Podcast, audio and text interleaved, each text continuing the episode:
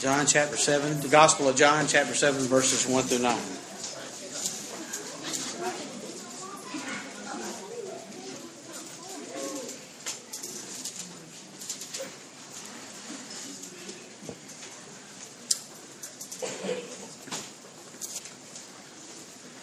Let's have a word of prayer as we get ready to dive into God's Word. Dear Heavenly Father, we come to you in the name of Jesus. And we worship and praise and glorify and lift high your worthy name. We're thankful, Lord, that you are who the Bible reveals you to be. And you did and completed the work you set out to accomplish, as you always do. I'm thankful, Lord, that you are trustworthy. And God, as, as try as we might to be men and women and boys and girls of integrity, our words cannot be fully trusted. But I praise your name this morning that your words can. And that the Word became flesh and dwelt among us, and we beheld your glory as of the only begotten of the Father, full of grace and truth. You decreed from the foundation of the world that salvation was going to be through the death of a sinless substitute. And that would be none other than your Son.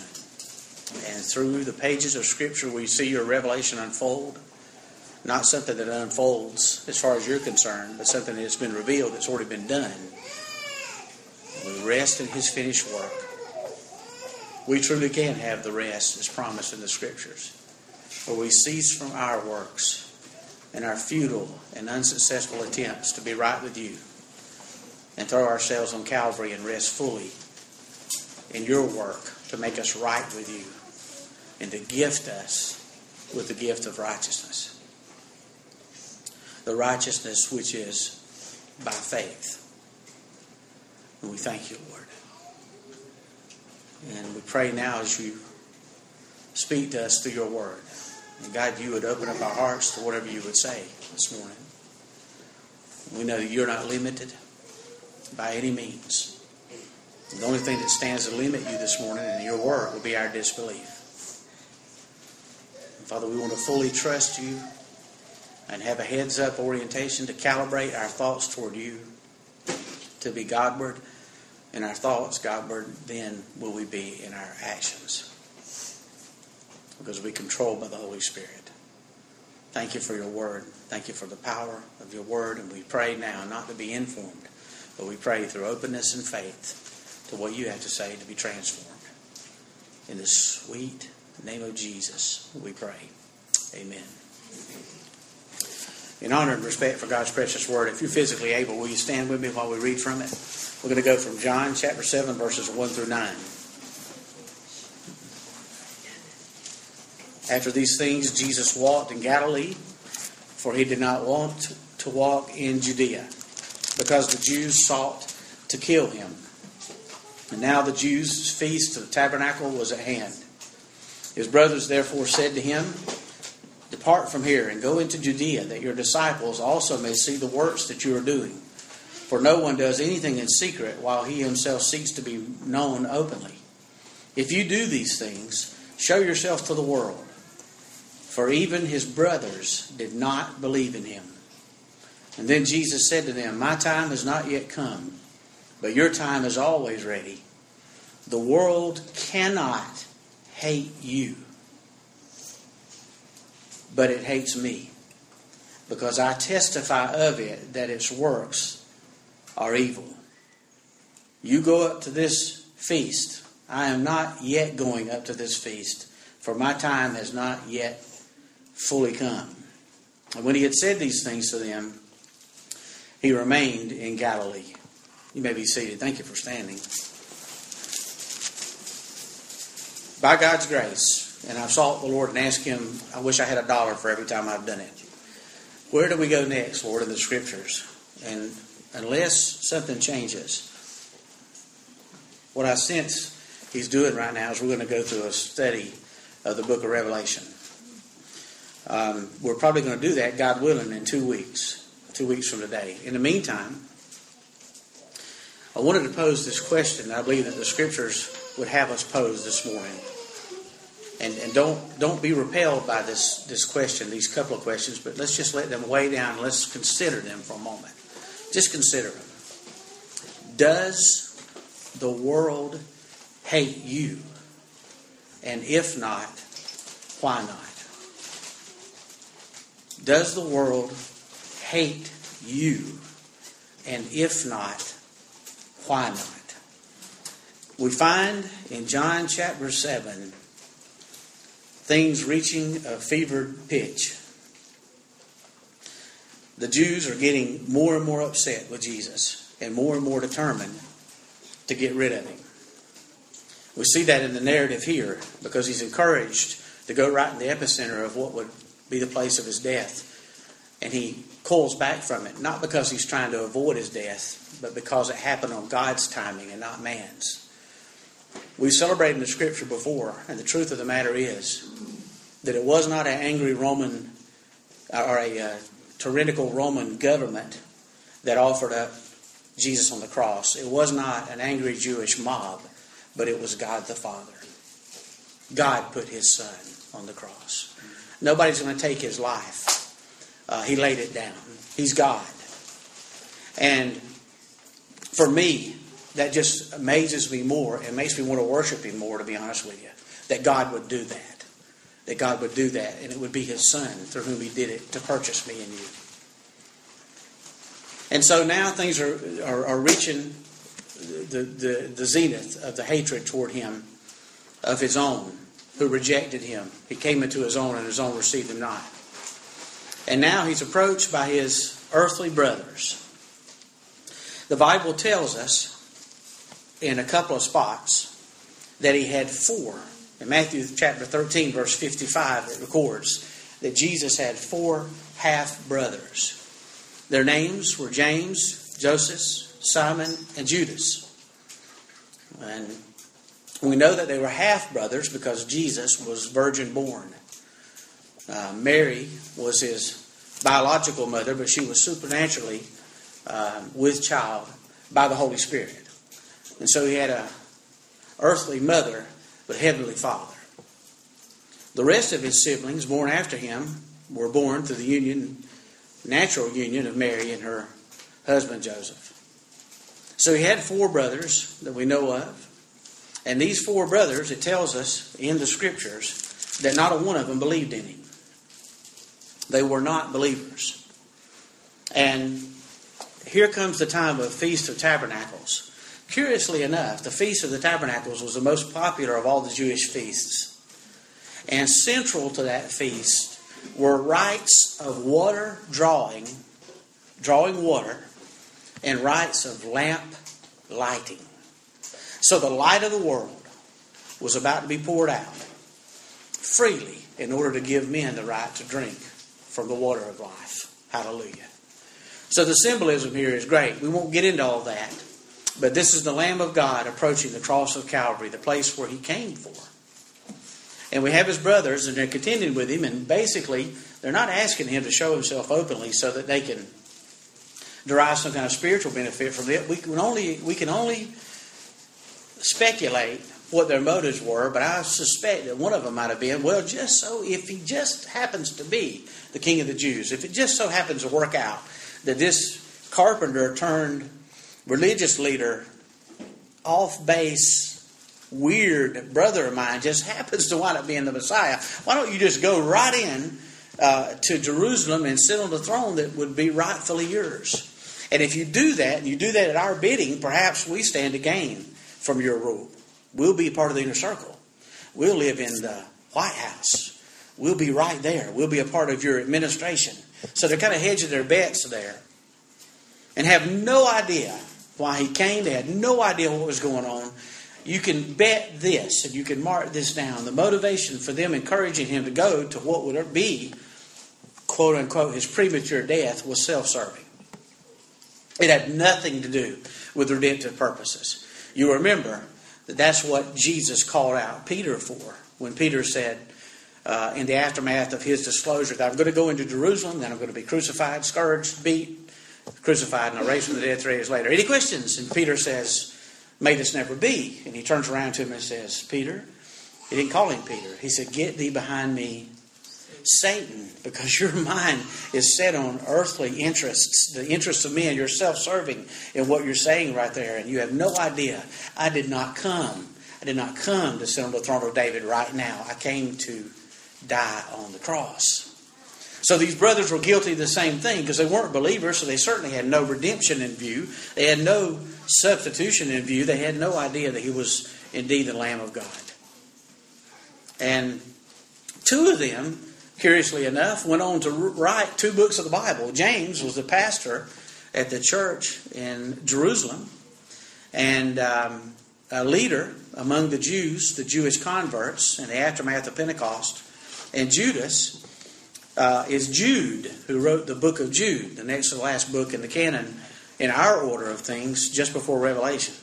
But both of them, both of them did not convert until after the resurrection. So they were unbelievers until after the resurrection, and that apparently tipped them over, and they became believers and became leaders in the early church. But this business about the fact that oh, let's try to let's try to let's try to make things conform to our own terms that's what the world is. The world is not offended by Jesus per se, they're just offended by the biblical Jesus. It's the biblical Jesus that gives them problems. Not Jesus, but the biblical Jesus. Because there are all kind of things that are floating around about Jesus. Being a good teacher, a religious leader, somebody who ran his mouth a little bit too much and set us, gave us a good example for how we ought to live, but just would not shut his mouth and got himself killed. But that he is Lord is the offense. But see, the God of this age, the little g, wants no competitors. And Jesus is Lord. Jesus is Lord. And so his brothers are trying to talk him out of what he was doing. And so look at um, uh, look at Mark six, verses one through six. Mark six, verses one through six. The Gospel of Mark, no surprise, this will be found there because the Gospel of Mark's theme is that Jesus is the suffering servant. The theme of the Gospel of Mark.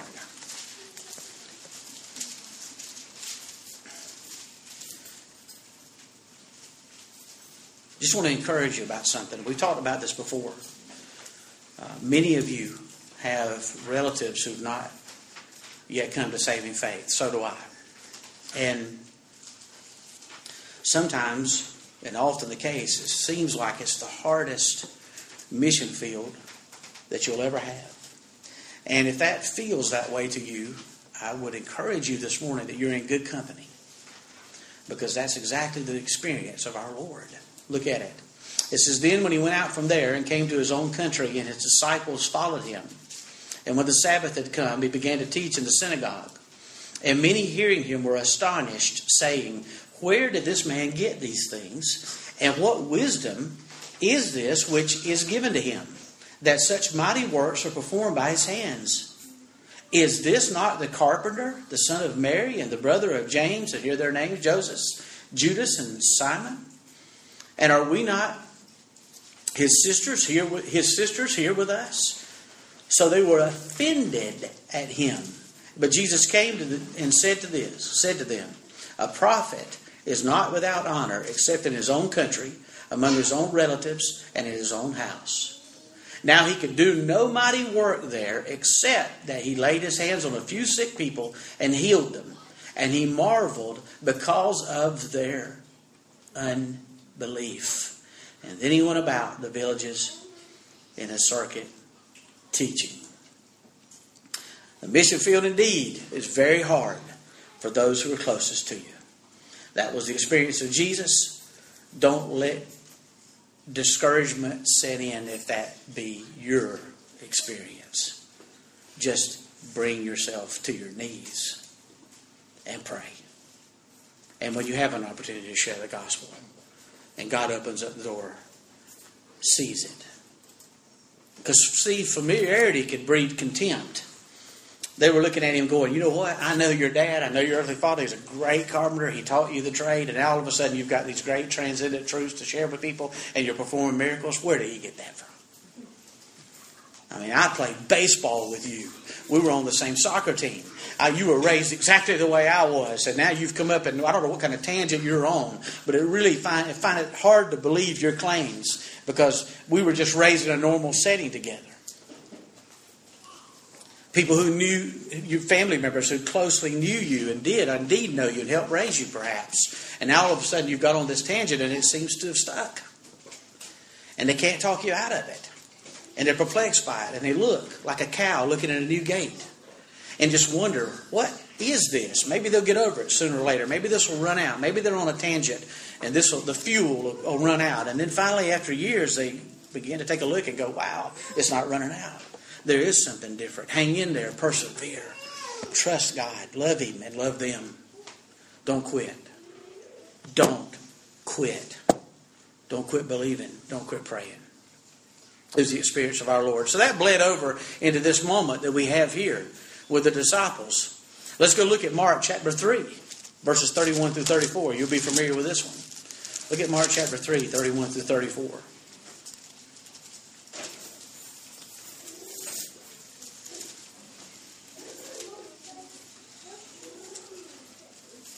Then his brothers and his mother came.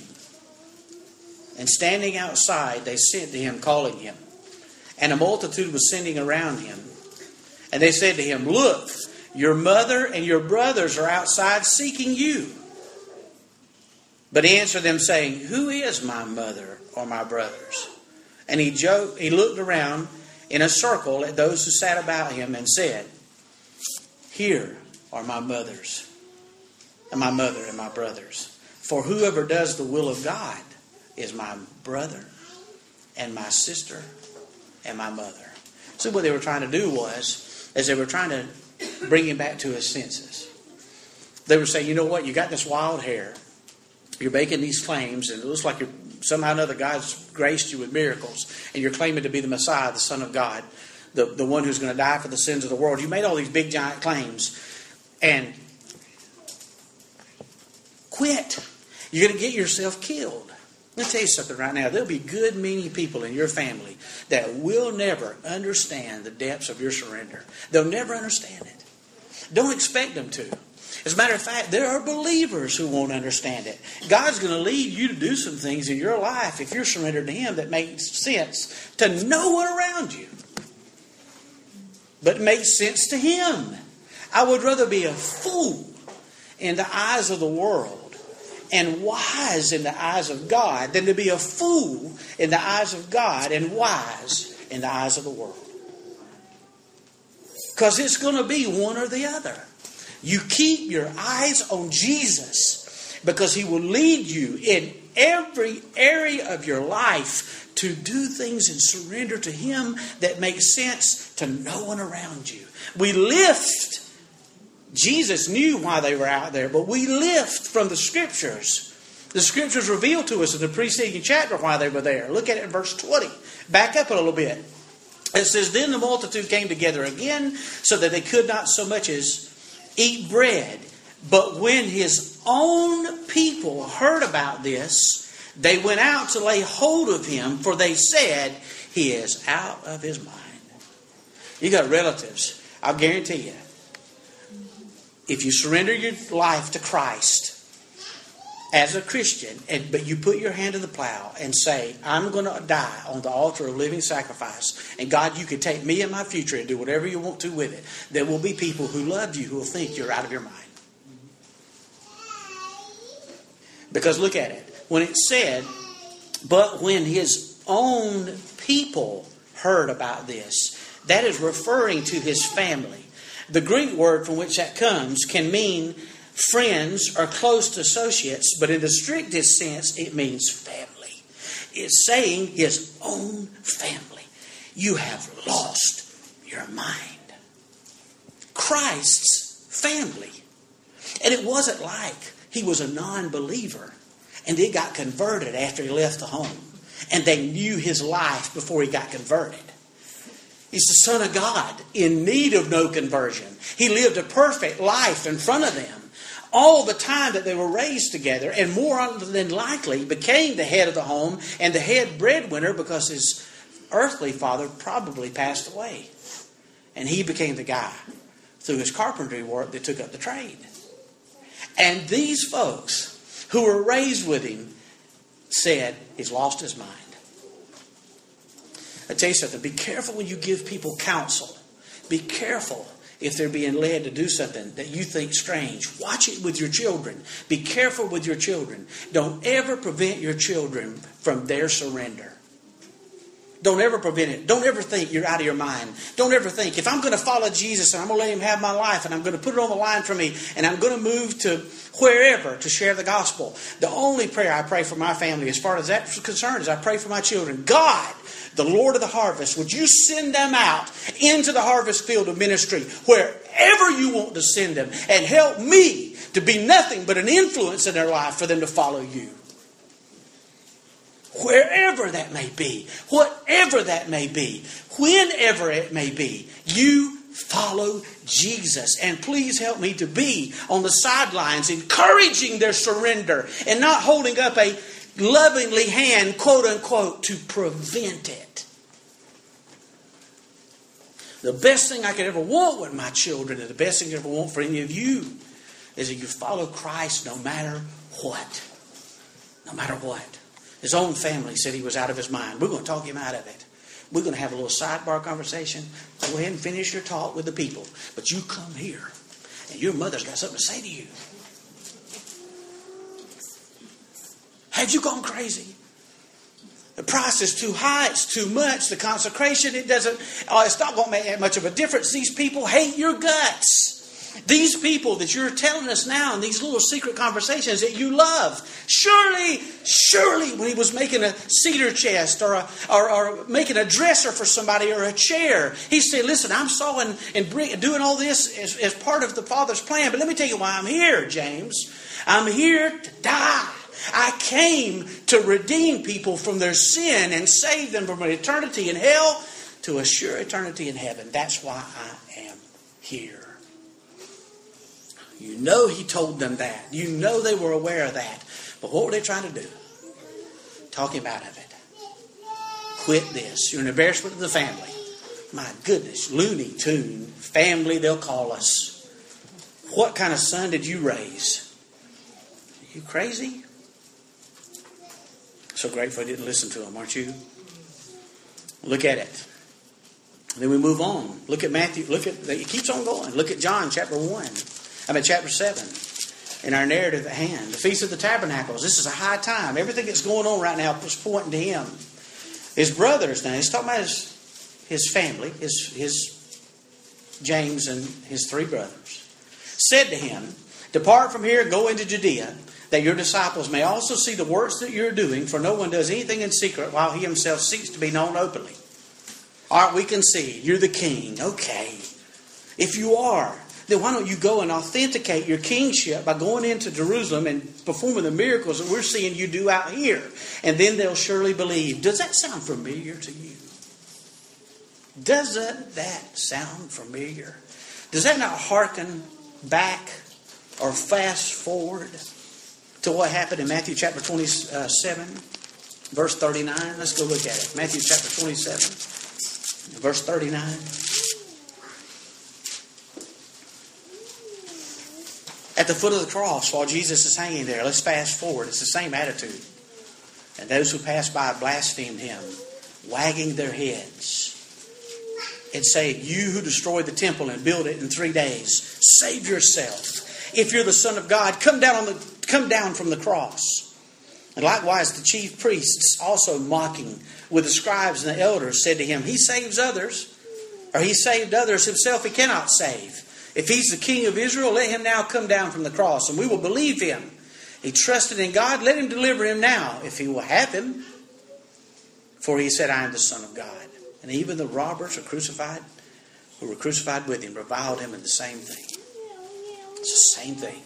Jesus, all right, if you're going to stay on this tangent and nobody can talk you out of it, at least go into the epicenter of Jerusalem and do something spectacular and they'll fall at your feet.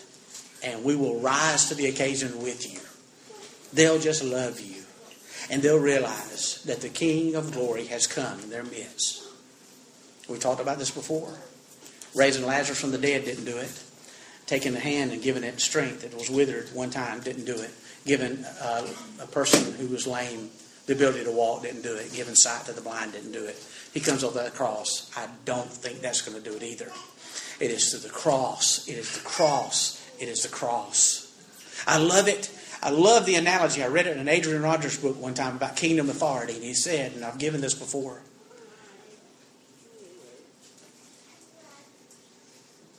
That Napoleon, in the aftermath of his defeat and his, his demise of his rule, got out a map and had all his commanders surrounding him. And he pointed to Waterloo. And he said, Gentlemen, if it hadn't been for that spot on that map right now, my kingdom would have endured.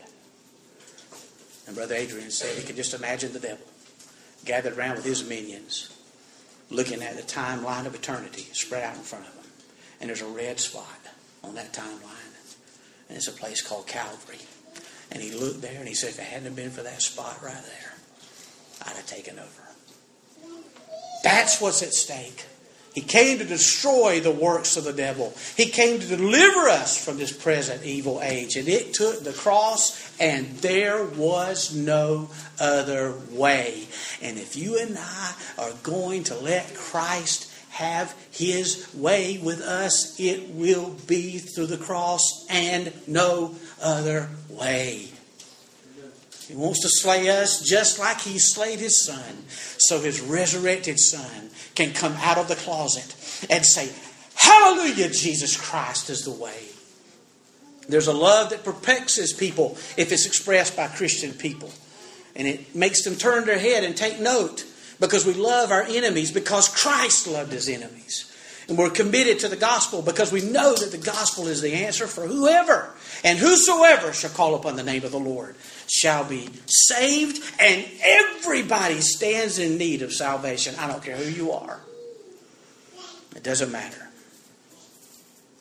So it's the same old storyline. It wasn't the first time this happened. The cross is where it culminated. Come on, quit. That's what the devil would have you and I do. Oh, man, ease the pain and suffering. Check out. Deny your faith, or at least be apathetic toward it. It's not that big of a deal. Oh man, don't hang in there. Perseverance, a Christian word, churchy word. Leave it to Sunday morning. It's only two hours you have to put up with it. It's ever mentioned then. Persevere? Come on. What's wrong with you? Come off of that cross. Come out of that situation. Gig yourself out somehow. Avoid it. Don't travel the way of the cross. Someone once said to a very joyous Christian, Oh, I would give the world to have your joy. And this dear saint turned around and said, That's exactly what it'll cost you. That's exactly what it'll cost you. So here we are. Here we are. His brothers urging him because of their quote unquote concern for him, self serving purposes that Jesus saw right through. Quit this quit this tangent. Let's move on. Then Jesus said to them, My time has not yet come. Your time is already ready. Aren't you grateful for that? The Bible says that today is the day of salvation. I can't think of a better day to get saved than today. Can you? I've shared the gospel with plenty of people who said, even recently, the guy, guy told me, he said, Well, I tell you this. Here's the thing. I'm comfortable where I am right now, and I'm I know I'm going to go to hell. But before I, before I leave, I'm going to make it right. I said, that is a foolish thing to do because you have no idea. You don't negotiate the terms of your death. I said, we could pull out of here right now. I could pull out on 41. I could see 41 from where his office. I said, I could pull out of 41 right now and pull out in front of a car, and that'd be over with for me. It doesn't mean that you're going to die because of cancer. You're going to linger around on your deathbed and have plenty of time to make whatever decision you want to make. Today, is the day of salvation. That's what Jesus was saying to him. My time's not yet come, but yours is already open and ready. But my crucifixion and my death will happen on my terms, and that's how you can suffer and endure through yours. It's because whatever God's doing to get you out of you happens on God's timetable and God's discretion under God's sovereignty, and He's your Father, and you and I can trust Him. Amen. But here, right here, we come into this place right here.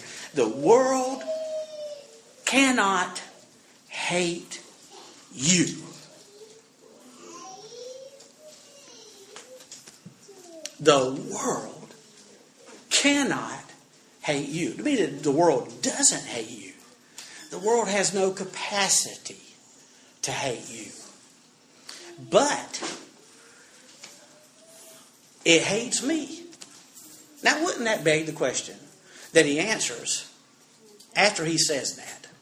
What if he just said that and said, you know, the world, the world can't hate you, but he hates me? Let's go to Subway. Get a chicken sandwich there. Amen. Why? It's very, very simple. Very simple. Because I testify of it that its works are evil.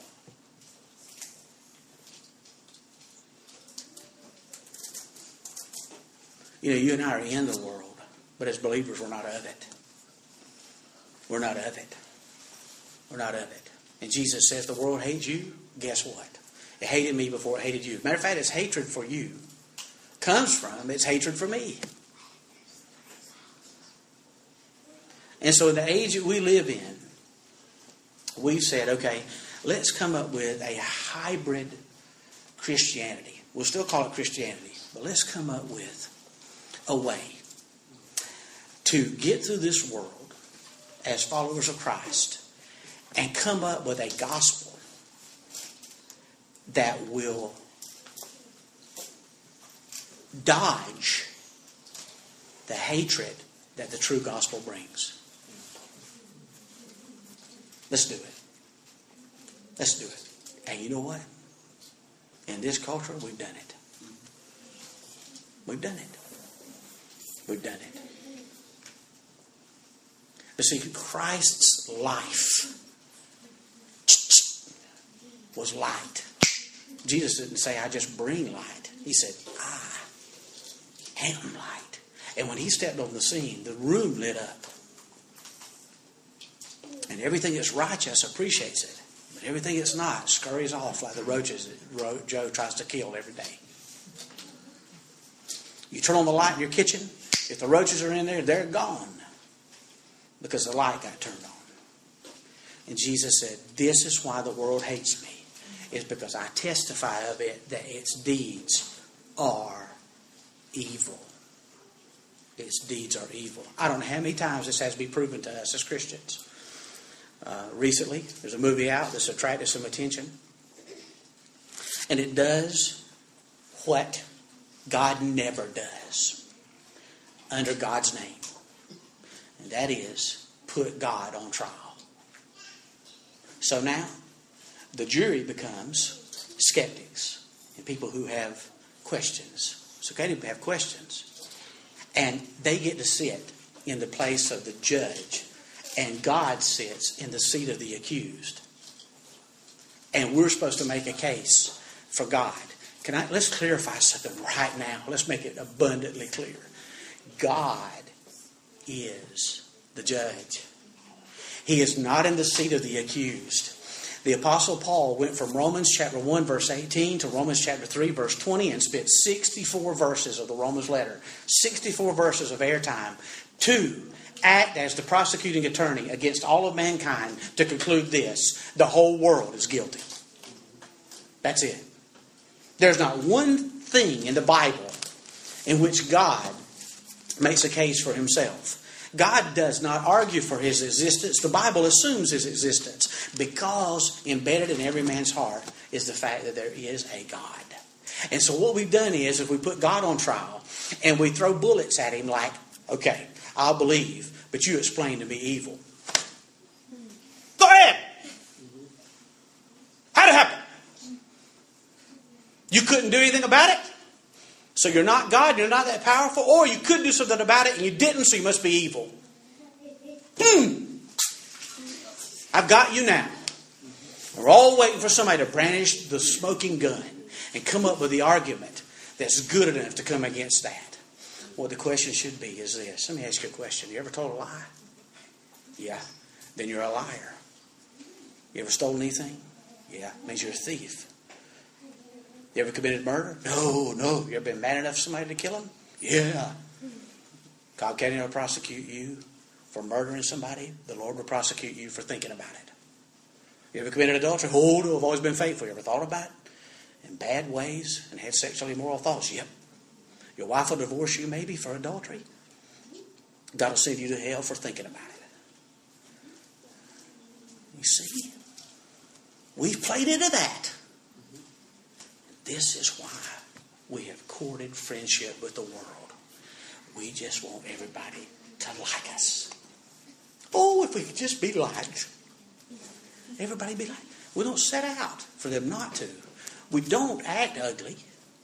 But I'm going to tell you something right now. The message is offensive, but the messenger must never be. The message is offensive, but the messenger must never be. And the message to a lost person is you are a sinner. And sin results in death. And that is eternal separation from God in an eternal hell where there is conscious suffering, the likes of which you can't even imagine, for eternity.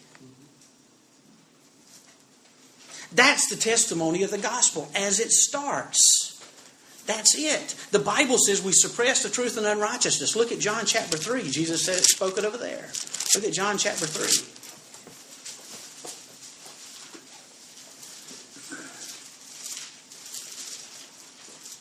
I'm not saying those questions threaten God. I'm just saying they're the wrong questions. And we need to start driving the discussion rather than giving up our sword and following it. Look what it says. Verse 18 He who believes in him is not condemned, but he who does not believe is condemned already, because he has not believed in the name of the only begotten Son of God. And this is the condemnation that light has come into the world, and men love darkness rather than light. Because why? Because their deeds are evil, for everyone practicing evil. What's his disposition toward light? Hates it. Who is the light of the world? Jesus does not come to the light lest his deeds should be exposed. Dear ones, I'll tell you something right now. We need to start loving people enough to tell them the truth. It is a loving act to tell somebody the truth. It is a hateful act to lie to them. The Bible says in the greatest one of the greatest chapters of the Bible, in 1 Corinthians chapter 13, that love does not rejoice in iniquity but love rejoices in truth. And it bears all things, believes all things, hopes all things, and endures all things. When you see people who are close to you, and you share the gospel with them, and they don't cross over the line of faith, just remember this I cannot rejoice in the iniquity that's killing them. But I rejoice in the truth, and I will not concede it for one moment. I will not sacrifice the truth for the sake of unity, because to do so means you have no unity. But in waiting for iniquity to be repented of and truth to be embraced, I will bear all things. I will believe all things. I will hope all things, and I will endure all things. That's what that passage means.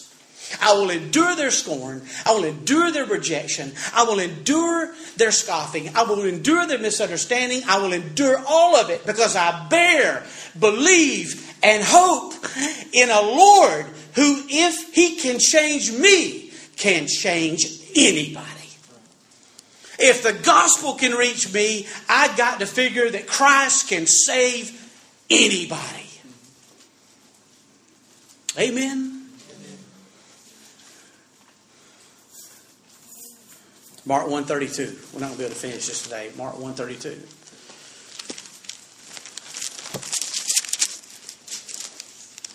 Oh boy, what a beautiful example. Joni Eareckson Tada a great testimony, wonderful testimony. I just wept through the whole thing.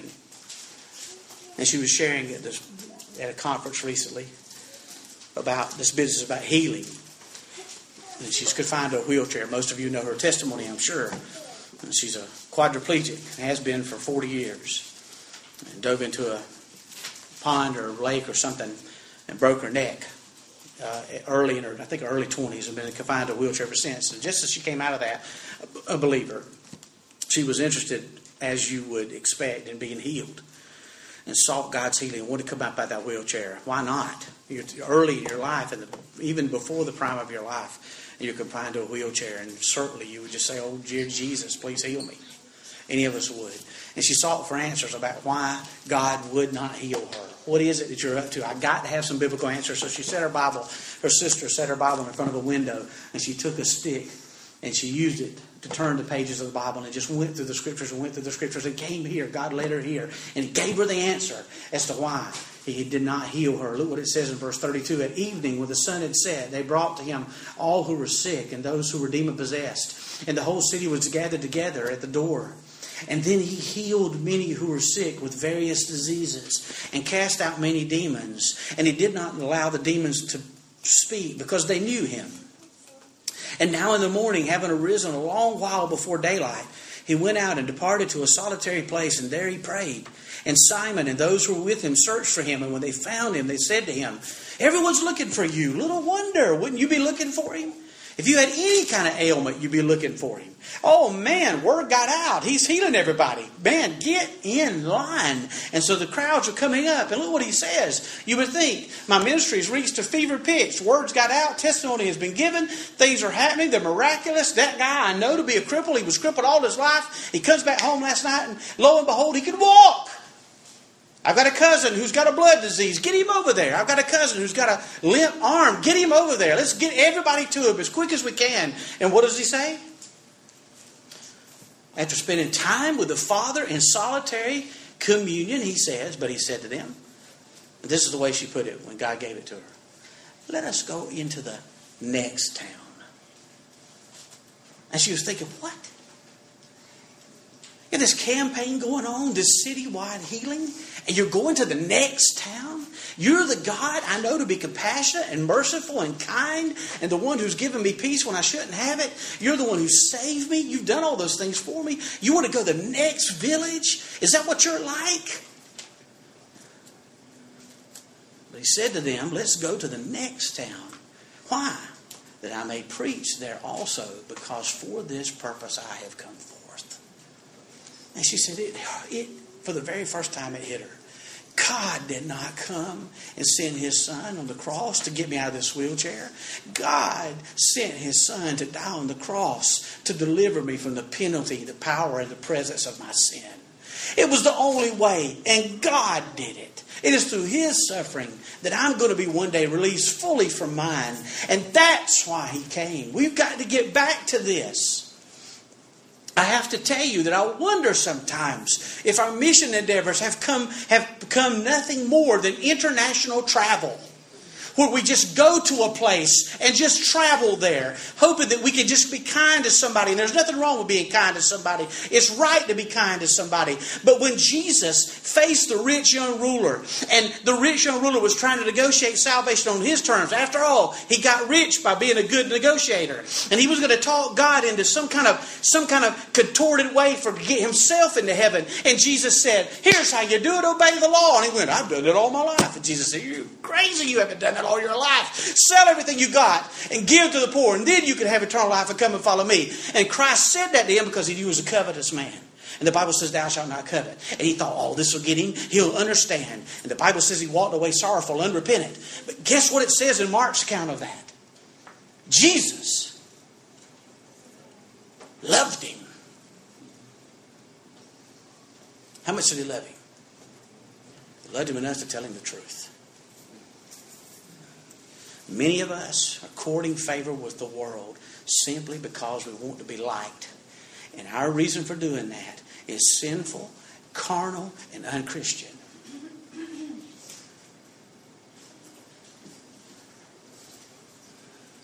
Mark it down. I don't care where you are right now. I don't care where you work or where you go and come. You are sovereignly put there by God to give witness to His Son. That's it. Otherwise, he'd have just called you up like he did Elijah. Come up here. I'm tired of this distance.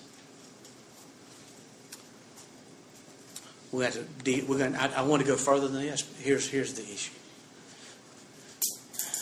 A spirit-filled Christian who walks with Christ is going to be hated by this world.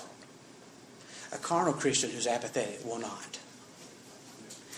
And to live in that apathy and be okay with it or excuse it away gives rise to whether or not there ever has been a new birth. And I tell you this the people in Kenya suffer. The people in Kenya have hard lives. They do. It's a third world country. But I can tell you this we could send all the money we could send over there to help them with their school fees and meet their felt needs and take the gospel out of it. And guess what? They still die and go to hell if you do that. Whereas they remain in their suffering for the rest of their life and die and go to the same place. He's sharing the gospel and he's equipping people to share the gospel. You know how to share the gospel. If you're saved, you know how to share the gospel. I'm telling you, you know how to share the gospel if you're saved. If you're not saved, you, that's, that's why you don't know how to share. But let's be faithful to the gospel, to the whole enchilada. Let's don't parse it out and have smorgasbord Christianity and say, you know what? Hmm, I like that. And others will like that as well. And I like that. But I don't care for that. So we'll leave that out of it. And we'll kind of do this, that. We'll dance there. And everybody will just think so much of me. Oh, aren't you just great? I want people to walk away from me and say, God is great. Salvation is great. And I need Him desperately. I need Him desperately. Recording the favor of the world. Because listen to this, and here's the piano part. The world is our enemy. The Bible says that friendship with the world makes us what? Enemies of God. The Bible calls Christians who are at friendship with the world adulterers and adulteresses. James 4 4. And he's saying you are spiritual harlots when you do that. Here's the question. I want to ask you a question. How does God treat his enemies? He loves them, Hunter. He loves them. If God did not love his enemies, nobody in this room would have ever been loved by God.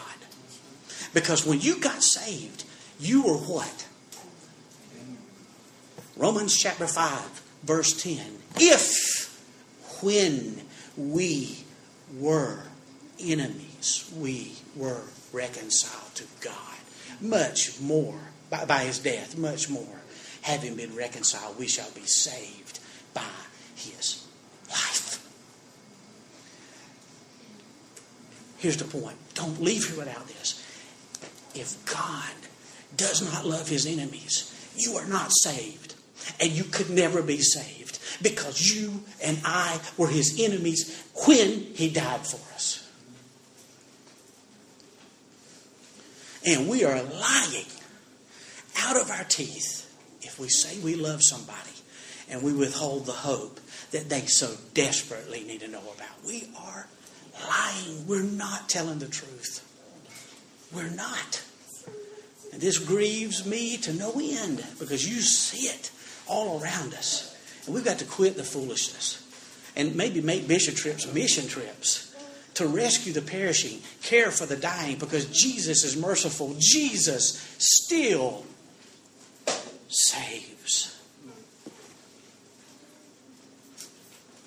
It is with a broken heart we tell people that they're going to hell apart from Christ. But it is with a loving heart that we tell people they're going to hell apart from Christ. Ray Stedman tells a story about how a young man, two young men were talking, and he said, We got a new pastor at our church. He said, Really? Yeah, just got a new pastor. He said, Well, how about that? He said, What happened to the old one? He said, Well, it got to the point where he was just telling us all the time that we were going to hell apart from Christ. And he said, Well, what about the new one? He said, He habitually tells us we're going to hell apart from Christ. He said, What's the difference? He said, Well, when the first one told us, he seemed to enjoy it. When the second told us, he told us with a broken heart.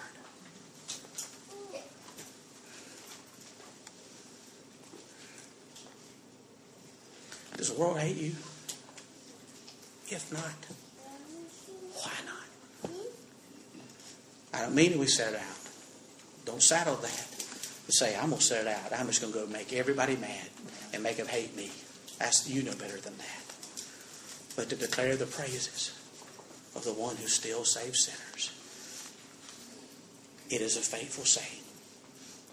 Christ, Jesus, came into the world to save sinners. Of whom? How did you? So if they're your enemy, it sets it up for them to see the beauty of the gospel like never before when you love them and you tell them the truth and you wipe their feet and you wash your feet with tears over their fate apart from Christ. Let's bow in prayer. You want everybody to like you. It's understandable. I'm that way too. We're that way by nature. That's our natural bent. Our supernatural bent, though, is not that at all. I dare say that while we've been in this section of Scripture, I suspect that probably God's laid on your heart people that you've probably courted favor with or been reluctant to tell them the truth simply because you're afraid it'll destroy the relationship or, or it'll, it'll make it a, it'll keep it at a distance. Maybe they won't call as often. Maybe they won't call at all. Maybe they'll write, it, write me off as being lost my mind like Jesus and his family thought about him. Maybe my own family will think that way about me. Maybe they'll misunderstand. Maybe they'll misinterpret. Dear ones, dear ones, as we're praying,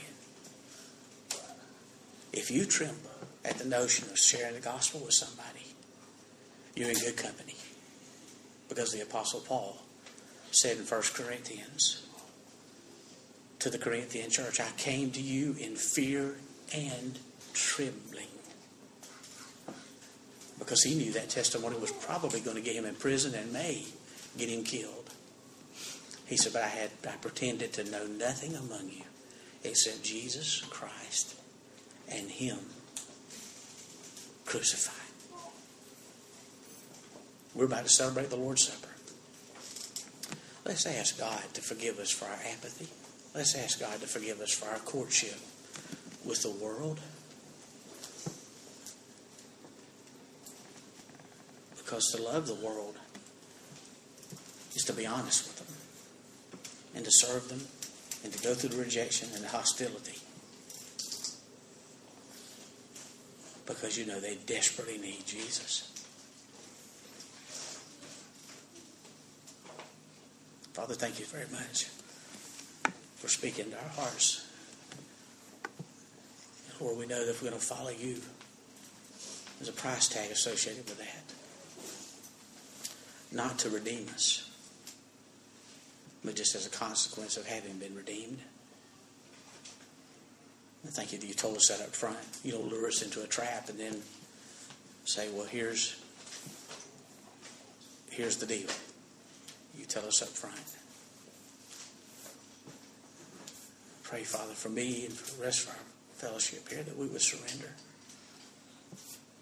That you would lift us from apathy, lift us from fear, and help us to follow you, Jesus. That wherever you lead, we will go. Thank you for the power of the gospel. And thank you for the beauty, the absolute beauty of our Savior. Please grant us repentance today.